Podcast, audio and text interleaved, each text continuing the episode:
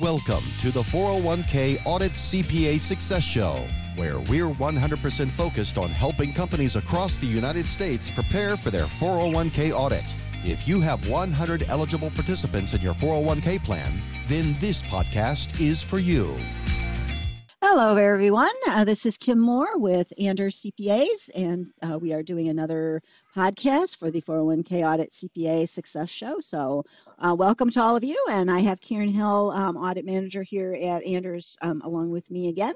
And this month's podcast topic, we're going to talk about the Form 5500. As we know that um, upcoming. If you have not received your form 5500 yet for your plan and you are the plan sponsor of a 401k plan um, you should be receiving a form 5500 draft soon. Um, we're going to talk a little bit about what what is the 5500 what's the purpose of it um, why is it important and as the plan sponsor uh, whether you need an audit or not um, you know you should be reviewing that before you file it and we're going to talk a little bit more about that. Let me throw out um, my email address.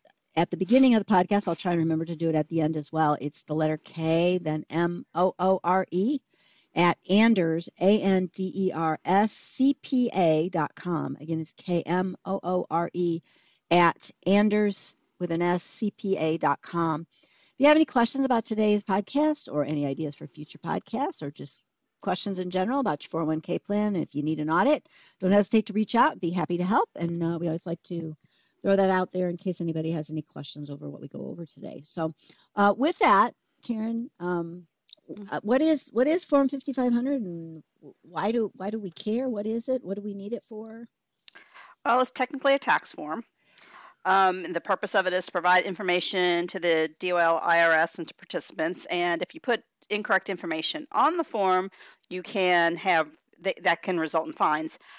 However, I mean, it, I wouldn't if you do something inadvertently incorrect. It's not like they're they're going to be combing trying to find every little detail, but just know that if you do, if you know that you have to have an have um, an audit attached and you don't attach an audit and then they tell you, oh, you forgot to attach the audit and you never do it, yes, you can end up with a fine for that.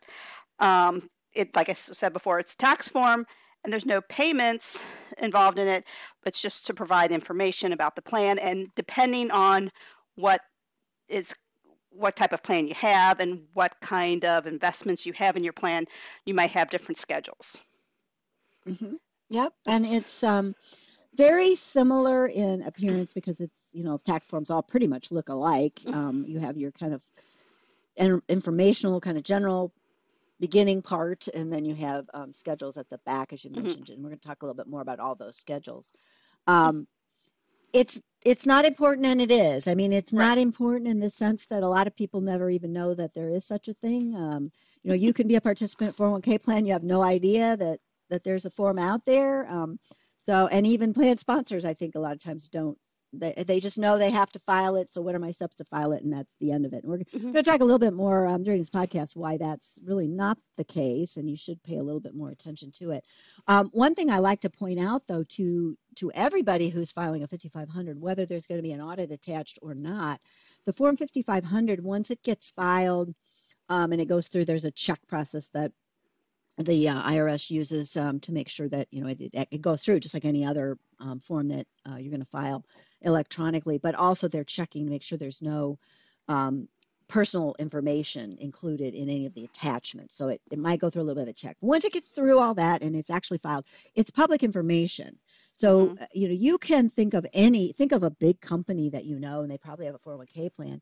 You could go out and search and you can see not only the form but anything attached. So the um, auditor's opinion letter um, and the financial statements and all that is also viewable um, to the general public. And anybody that has an internet connection and knows that it's uh, out there and they just do Form 5500 search, um, they can go out and, um, if they know the name, they can find um, several years worth of forms out there and they can look at them. So, um, again, it's a form, it's a tax form, and so you're going to fill out. It's not free form. You know, you're filling out um, a digital form.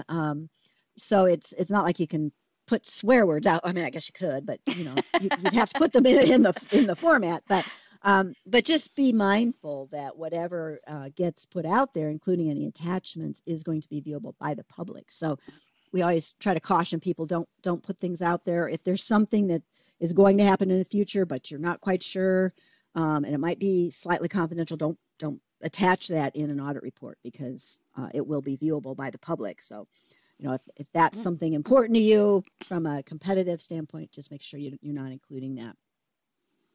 Um, the other thing I'd say is that it is a it is required to be filed. Uh, there are very few exceptions, but for almost 100% of the time, you have to file it using um, the EBSA um, system that they have. It's a it's electronic system. So this isn't a case where you can go down to library and get your paper form and fill it out and mail it in.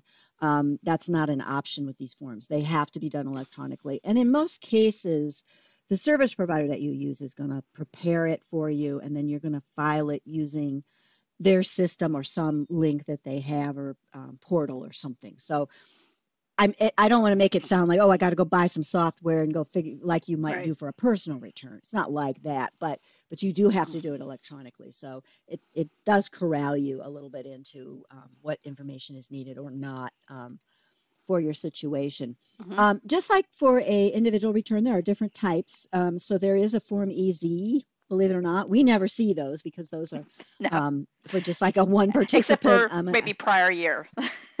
Yeah, yeah, oh. yeah. Or oh, oh you're usually, talking about the uh, one participant one. Sorry, the, the owner. Yeah, yeah. The, the owner, one owner, uh, and his uh, his or her wife or spouse. Um, those uh, are we not rare. I shouldn't say they're rare, but we don't see them because we don't um, usually those don't um, fall into needing an audit. But uh, but that is out there. Um, then for companies, there is a short form and a long form. Just that's not unusual in a tax uh, return situation. And the, the short form generally is for those with less than 100 participants. Um, the longer form generally those with more than 100. Now there are differences in that, and again, your provider will kind of steer you to the right form. Um, but just in case your form changes and you're like, wow, this doesn't look like last year, and now it needs a lot more information. You know, somebody made a mistake. Not necessarily. It, it could that could be appropriate, especially if you know your company's been growing. More than likely, that's going to become appropriate. So um, there are due dates, just like any other tax form. Um, Karen, you want to go into a little bit about the due dates? The due date, the well, there's two different due dates. You have your normal due date, which, like, if you're filing your personal tax return, it's going to be April 15th or the next following business day if that falls on a weekend.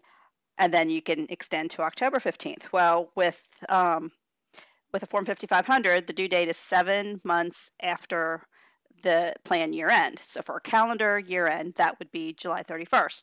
And then you can extend it for another two and a half months. And again, for a calendar year end plan, 1231 year end plan, that's going to be October 15th. Um, and for the extension, if you ha- lots of times your provider will do that for you, I would check with them if you want to file an extension and see if they go ahead and file that for you. I know some of the larger ones go ahead and automatically file the extension. Um, just so it doesn't mean that you, if you file the extension, doesn't mean that you can't file it before that that July 31st deadline, the first deadline.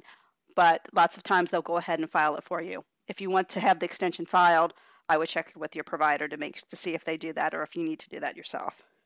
Um, that extension is a form 5558 and that also must be filed in the same there's no paper forms for that so it's, it's filed electronically as well right right and and on that same um, system although those won't become public you won't be able to see them and we always recommend that even if you think your provider or maybe they've told you that they're going to do um, the extension it's a good idea just to double check because once mm-hmm. you pass that date if you didn't file the extension you can't there's no relief. You can't go back and say, "Whoops, I missed it." Um, now I'm, I'm, a couple days later. Now I'm going to file.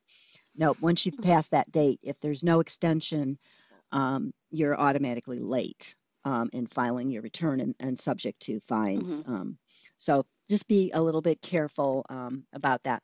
Sometimes um, they have the copies. Your, your provider, some providers will have the copies. If they filed it, it'll be out on the website so that you can actually view it and see that they right filed. or they or they could sometimes they'll send you a copy too Mhm. after they filed it just for your records um, good idea probably to keep a copy of that or make Mhm. sure that they have a copy just in case um, you know something happens and you think it's filed and it's not filed i mean we, we see that all the time where someone thinks they filed a return and something happens along the way and it actually doesn't go through so good idea just just to keep that just in case um, the other thing, and we're going to talk a little bit about all the schedules, but it's it's very important that you review the form before you file it, um, and you you're better off getting that extension. Even you know if you're right down to the wire, um, and it's it's end of July, it's a calendar year, and so it's end of July, and you're real close to the deadline, but you don't really have time to review it. You're better off using the extension and taking a couple of days, and then reviewing and then filing. Um, rush and file it and I didn't look at it and then I look at it later and it's like, oh, whoops, I'm, you know, all this stuff is wrong. Now you can, you know, refile, you can correct it and then refile. Um, and there's the, you know, there's, as Karen said, there's not money attached with this. So it's not as if with like a personal return, you've got to go ahead and pay what's due and, and you know, get your extension and then you can do it later. There's no money here. So there's, you know, you don't need to worry about that. Um, but there can be um, additional costs with your service provider if you have to refile. So if you're going to file, then you find out there's an error, and now we need to do a correction and we need to refile. Um, you know that's going to probably cost you some money. So um, we we encourage you to to really take the time, look through it. Um, there are implications for things being wrong on these forms, and we're going to talk a little bit about what's on each schedule, um, and and you'll you'll see kind of things that can cause you problems, and we'll kind of talk about that as we go through.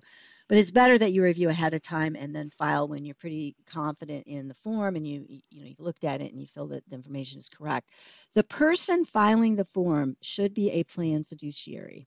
So it should be either the plan trustee or the plan administrator, or if if your provider is going to file, they will have you sign usually a paper form authorizing them or or you're going to authorize them in some way to actually file it on your behalf. But it really, if the person doing the filing um, should either be a trustee or an admin or someone who is one of those people that's authorized this third party to file it.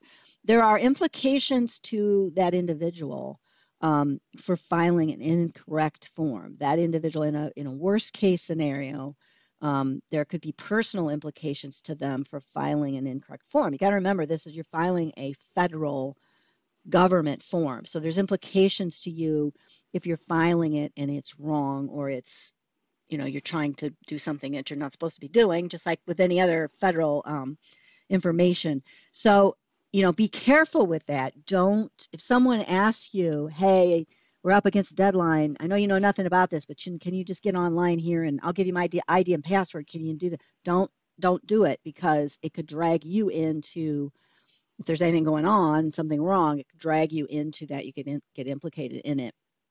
And if you are the plan administrator and plan trustee and you're it's time to file and you don't know anything about it, again, I would get get a little bit more time if you can so that you can ask your record keeper to run you through the form, you know, explain it to you um, before you sign, because there are implications. Um, I mean, I'm not saying you're going to go to jail over it, but you know, there are fines and penalties that can accrue. Um, so, you know, make sure that you um, that you know what you're doing when you when you file that. Um, I'm going to dive into the schedules, and we're going to kind of jump jump back and forth here a little bit. But um, Okay. you'll notice on the very beginning of the form is some of the general information. So it's going to list the company name, the plan name, address, phone number. Um, that's going to show who was the person that filed the form. Um, so your name will actually appear on there. Um, so it's you're not going to be able to hide it. It's it's going to show up. Um, it's also going to show the participant counts, um, and it's broken out in a little bit of detail. That information that you look at it and kind of like, well, that's just demographic. They just want to know how big is this plan, how many people are in it. But actually, those numbers will drive whether you need an audit or not. So it's important that you make sure that those numbers are correct, especially if you're getting the counts up close to the 100 mark. Um, that that 100 number is kind of the tipping point for whether you're going to need an audit or not. Audits are expensive, they're very time consuming. you don't want to do one if you don't need to. So if you're getting up to the 90, 91, 92, you need to start paying um, a lot of attention to those numbers because one participant can make the difference between whether you need an audit or not. Um, it it's also going there's also some little boxes at the top um, that you want to make sure are correct so if it's a short plan year it doesn't your plan year doesn't go in a calendar you're setting from January 1 to 1231. Maybe you just started your plan and it started July 1st. You want to make sure that you've got that box marked appropriately. If it's a final return, you want to make sure that you get that box marked appropriately. Otherwise, the IRS will come after you next year looking for another 5500. They'll want to fine you for not filing it when in reality there maybe no more were due because that was the final return. You just didn't get a box marked. Um, there's also a spot on the second page where you would mark if the plan name changed, the sponsor changed, the dress changed, the EIN, the tax number associated with the plan changed. Any of those things that change from year to year, you want to make sure that you're careful and you get that marked appropriately. Otherwise, again, it was ABC plan. You changed um, maybe the EIN from 1234 to 5678. If you don't get those marked appropriately, the IRS and or the DOL could come after you the next year and say, "Hey, where's the return for ABC plan or that 1234 plan?" Well, you know that it changed to the second one. They don't know that. So they're they're looking at the return you filed as a brand new plan. So that's all good, but where's the return for that you know your prior year plan uh, and it can cause you a lot of administrative back and forth trying to tell them you know, hey, here's what happened. It's, it's all fine. We just didn't put that on there. Um, no, no need to go through that. If you just make sure that that's on the form, um, you know, that should take care of it. So, um, I think that's all on the general part of the first form. Um, Karen, you want to kind of take over Schedule A? So that's our first. These are all going to be lettered schedules. Okay. Um, so that's our first schedule. Okay. Schedule A is insurance information, and you may or may not have this this schedule.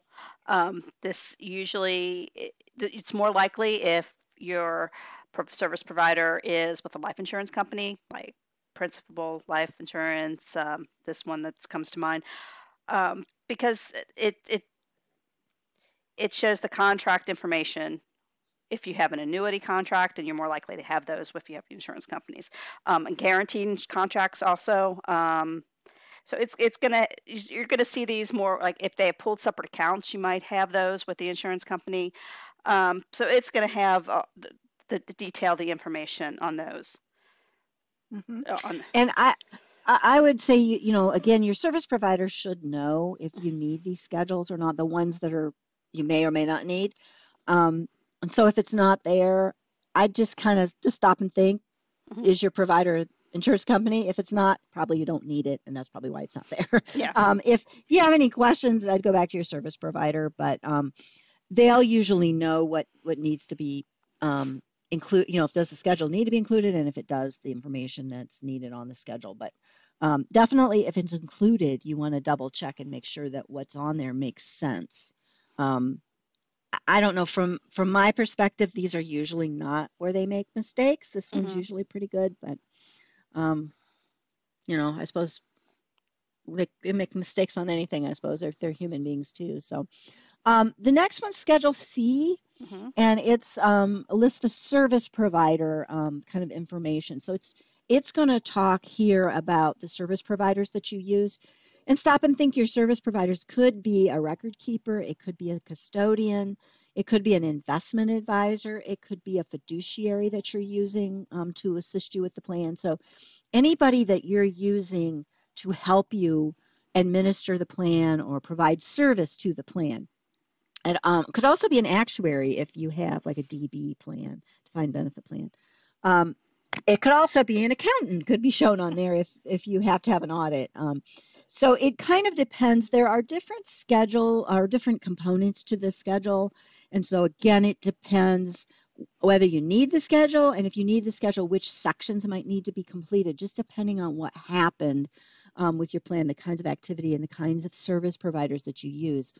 The one thing I'd say about this schedule, well, two things.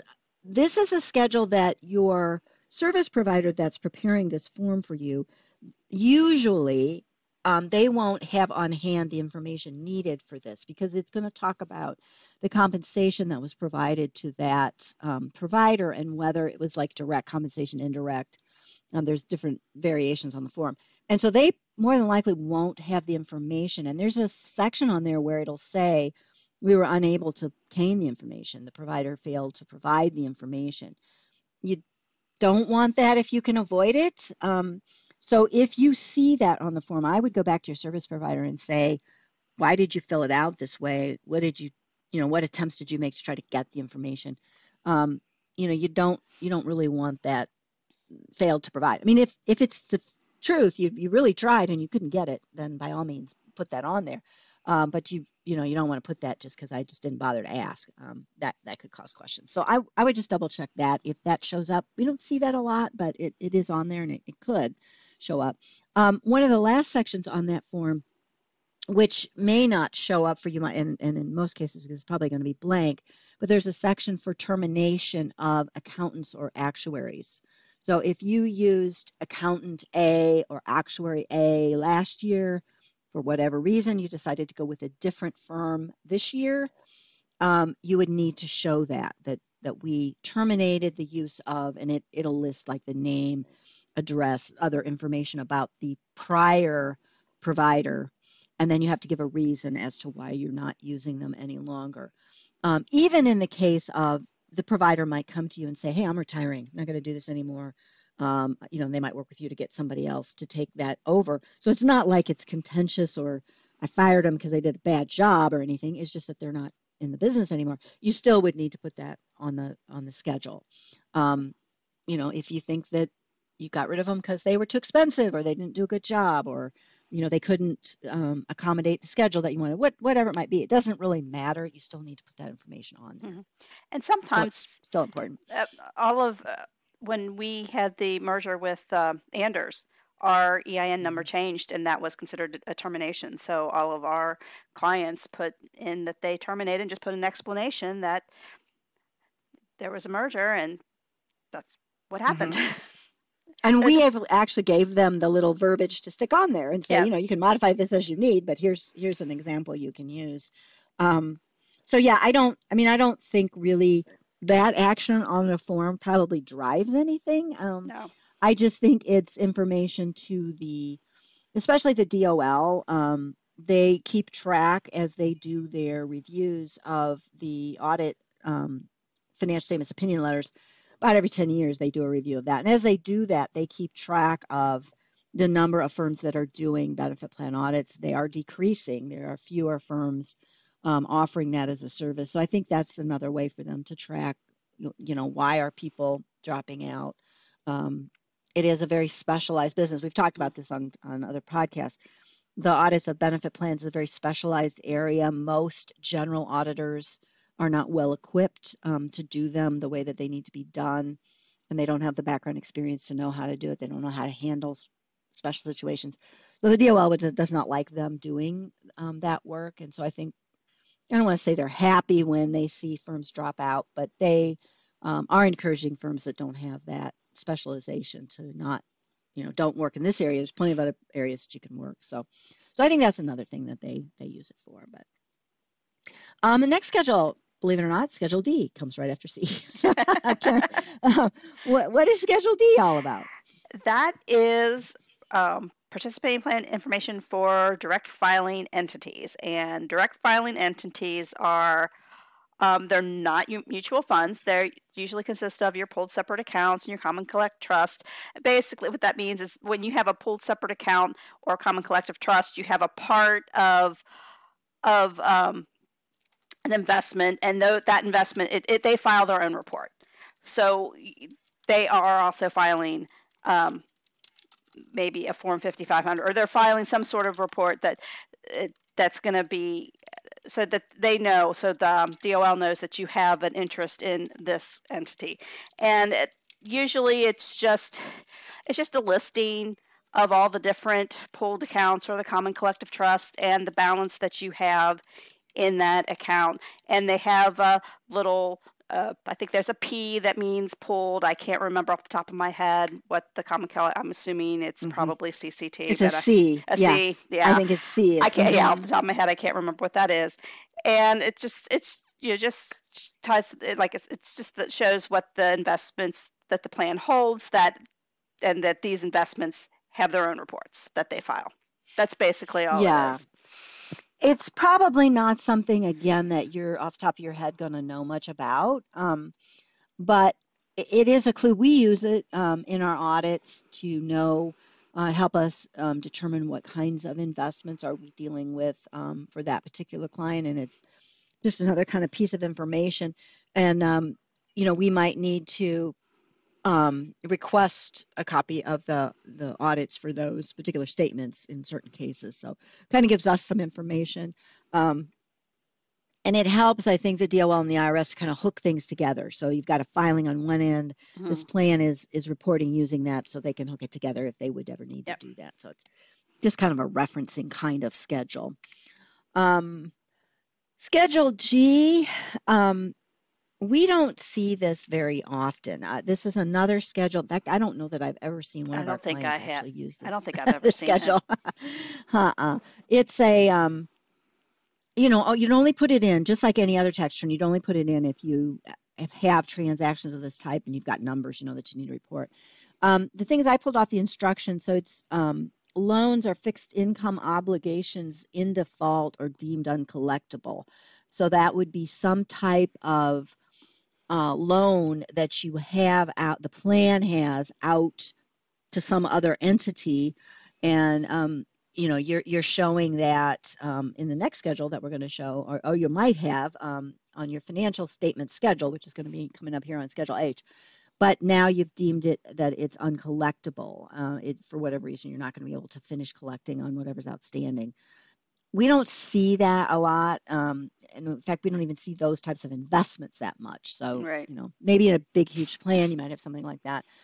Um, same thing for um, the second reason would be leases um, that are in default or again deemed uncollectible. Same thing if the plan had um, leases that they owned as an investment and they determined that they were not going to get repaid. Same thing, you would want to report that. Um, prohibited transactions would show up on here. Again, that's kind of a not good thing to have. so you really are hoping you don't have to um, file anything on here. Um, if you if you think this might apply to you and you're not sure, we're not going to go into what is that in this podcast because that could be a very lengthy um, and it gets kind of complicated discussion. But if you think I'm, I think I might have that and I'm not seeing it in my 5500, I'd go back to your service provider because the service provider might not know that you had one of these prohibited transactions. And so if you think you did, I would talk to them and see if that really qualifies and if that needs um, reported. So again, I this one this is one I would definitely go back to your service provider um, and ask them for for help if you have one or you don't have one and you think you should. In either case, talk that through with them before you um, finalize the filing uh, with us that schedule. So Karen, the next one's Schedule H. This is an important schedule. This is the one I know the best because this is the one that then every it relates to the audit, and we need to. We always examine all these different numbers that's on Schedule H and compare it to what we find in our audited financial statements, and if we have to reconcile, that might be back. Um, we we do a reconciliation to it. So first, there's there's a few different parts to it. Part one is simply a, it's a schedule of assets and liabilities. And they're going to break them out into the different types of investments. So if you have some common collective trusts, some pooled separate accounts, and mutual funds, um, if you have a benefit responsive contract, if you have cash, um, there's lots of different types of investments that could pen- potentially be on the schedule, but they're going to list them out, and it has a beginning of the year and end of the year. So it should, the beginning of the year should equal what was your end of the year on your prior filing. They should. I have seen instances where it doesn't, and that always, I'm not sure why that happens sometimes. It's rare, but I have seen it happen. Um, the liabilities are the amounts that are due to be paid from the plan the most common liabilities that we see are when you have failed your compliance testing and you need to refund those excess contributions in order to bring the pay, plan back into compliance. Um, when you have when your uh, highly compensated employees have withhold more than what the compliance testing than the non-highly compensated. There's a formula that they they use to determine that that we're not going to get into. But basically, that's that's the usual type of liabilities that we see. Um, in the past, sometimes you would have liabilities for uh, pay, benefit payments, but that doesn't happen so much anymore because everything's electronic and everything seems to happen. Everything happens within a day or two, so we don't see see those types of liabilities anymore. Um, part two is the income and expenses. So it's more like your income. It is your income statement. It has the contributions that are split, split up by type. Rollovers are always are considered other, so they're not included in the participant contributions. They're separated out. And then you have your investment income, and it's divided up into div- dividends. It has dividends and interest; those are actually separated. We put them together usually on our audit report, but on here they'll have them separated gains and losses, interest from participant loans, that type of thing. And they get pretty detailed about if you have gains or losses from the mutual funds or if you have gains and losses from a different type of, of investment. But in general, that's what right. that section is. And then they'll have the expenses, which consist of your benefit payments, any deemed loans you might have, and any administrative expenses that you have. And then it all comes down to the net income or loss. And theoretically and usually and hopefully your net um, income or your net loss will agree to the difference between your beginning of the year balance and your end of the year balance. That's what the way it's, it's supposed to. That's the way it's supposed to, to be. Sometimes. Yeah. yeah. Sometimes whatever, it, doesn't, it doesn't. And we always wonder how does the system How, not balance? yeah, because I always thought that it was something that if it you put it in and then the number, yeah, I'm, I'm not sure how that happens. I would think that there would be a warning and say, hey, this is out of balance, but sometimes we see that it doesn't balance. Um, then the part three is the accountant's opinion. So you're supposed you need to put down the type of opinion, and now it well it should be unmodified. That is a change from the past. We used to have a disclaimer but they with the the new and I'm going to mess up my numbers the 103C um 103A 3C. 3A. See, I knew I'd mixed I knew I'd messed it up. I know, it's confusing. too, too many. Um with when they changed the audits from limited scope and full scope to the 10A3C audit or non 10A3C audit, they said no more disclaimer, it's unmodified. Mm-hmm. So then the first part you pick, you pick unmodified, hopefully. I mean, you could have a disclaimer for another reason, but hopefully it's an unmodified opinion. And then underneath that, you have to state whether it's a 103C or a non 103C. Or there, I can't remember exactly off again off the top of my without it sitting in front of me. Um, mm-hmm. Then they want to know the name of the accounting accountant or accounting firm and their EIN number and I mm-hmm. think that's it for part three. And then when you yeah. get to, yeah, when you get to part four, those are the compliance test uh, compliance questions. And the very first one is if you had any, and these are the ones I know off the top of my head. The first, very first one is, did you have any um, late contributions? And so you mm-hmm. mark that yes or no. Um, there's one about bond coverage. I can't remember exactly. Maybe uh, is that that's an I H. I don't remember. Um, if they're at, yes, something like that. Uh, yeah, asset schedule attached. Um, S S. I'm not. I'm sorry. Asset schedule, which is the schedule of assets that's going to be at the end of your of your uh, report, and you're supposed to have that attached as well.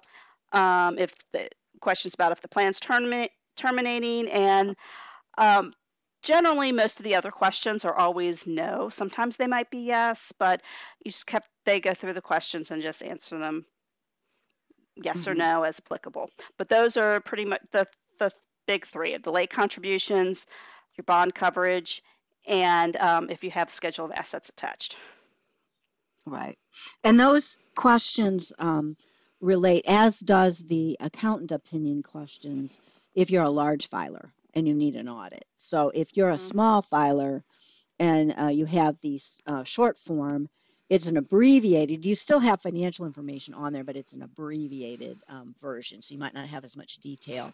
Mm-hmm. Um, as what Karen went through, and you won't obviously won't have an auditor opinion because there's no audit for a small plan if it's under the hundred people. Yeah, um, and we've we've talked before in other podcasts about what what determines when you need an audit. So if you have mm-hmm. questions about that, we're not going to go into that today, but look at um, some prior podcasts out there and um, that we have, and yeah. um, that'll that'll cover that. Yeah, I don't um, think they break out the investment with, information on the short form. Oh, I don't think. So. No, no, and it's um, even some of the income stuff and the um, yeah. expenses is abbreviated too. The the the the big thing here on the schedule H, if you're reviewing, um, again, you may not in depth know the numbers, but you should have statements that show you total assets. And so if you have a $10 million plan, you shouldn't be looking at a Form 5500 that says you have a million dollars. Obviously, that's that's mm-hmm. wrong. Um, so, I, you know, it, we're not expecting you to get in and audit and, you know, double check every little number and that's off by a, a couple dollars. But, you know, you just do a reasonableness check and make sure. Um, I, I would do a math check just to make sure that it does it does all you know, tie out the way Karen described. Um, but just kind of look through and make sure it's reasonable. If you need an audit, it should have this scheduled H with the accountant opinion. If it doesn't, that's going to be a problem for you. So make sure that that's filled out, that's correct. Um, it shouldn't, I don't think it'll let you file it with it being blank, but if it would, that's bad. You don't want that.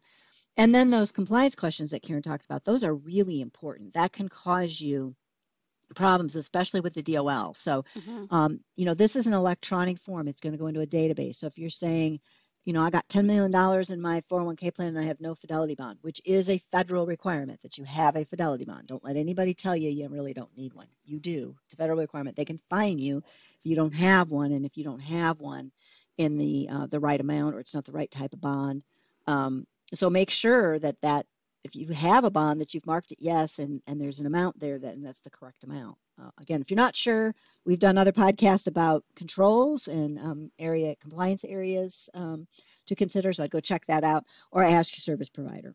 Um, the other thing is if you um, did some changes to your plan and you might have had a blackout period, that's another question um, that, that gets asked. So you want to make sure you ans- answer that correctly. And then the late contribution one, that's a big deal because if you have late contributions, the DOL is going to look for that. They're going to want to make sure that you corrected that problem. Um, and you may probably will get a notice. Not, it's not necessarily a notice that means you're in trouble you know they're going to come audit your plan or anything but they will tell you that the one of the best ways to fix that is through the, the voluntary correction program that they have, and they'll give you details about that. So um, those are going to bring attention to your plan. So, I mean, mark it appropriate. If you had those things, disclose that you did, um, but just make sure that you're not marking it incorrectly. And now you've got to deal again with the IRS DOL over something that was just, I marked the form wrong. So, you know, just be careful with that. Um, a few other questions or a few other schedule here. There's a schedule I that is similar to schedule H, but it's for smaller plans, kind of those ones in the middle. So, um, you know, not, I'm not going to run through that. Um, it's similar to what we already talked about.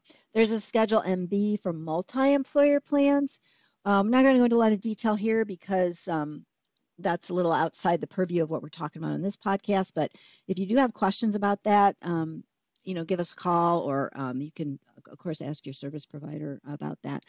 Schedule R has to do um, with retirement plan specific information. We don't see this one very often. It's um, used for ESOPs, some place um, stock option plans, multi-employer plans, which we don't we don't deal with a lot. Um, the two of us, um, the firm does do some multi-employer plans and does some ESOPs, so it, they're out there, but um, they're not the most prevalent. So again, you know, if you have those, I would talk to your service provider um, about those. Um, instructions, I know we went through this fairly quickly, so um, obviously we could have spent two or three hours talking about each item. If you have questions, the if you go out to the IRS website, just do irs.gov and search 50, uh, Form 5500, the instructions for each form are out there, just like every other tax return. Copies of the form are out there, so if you want to look at it ahead of time, um, you know, blank copies are out there, so you can take a look at that.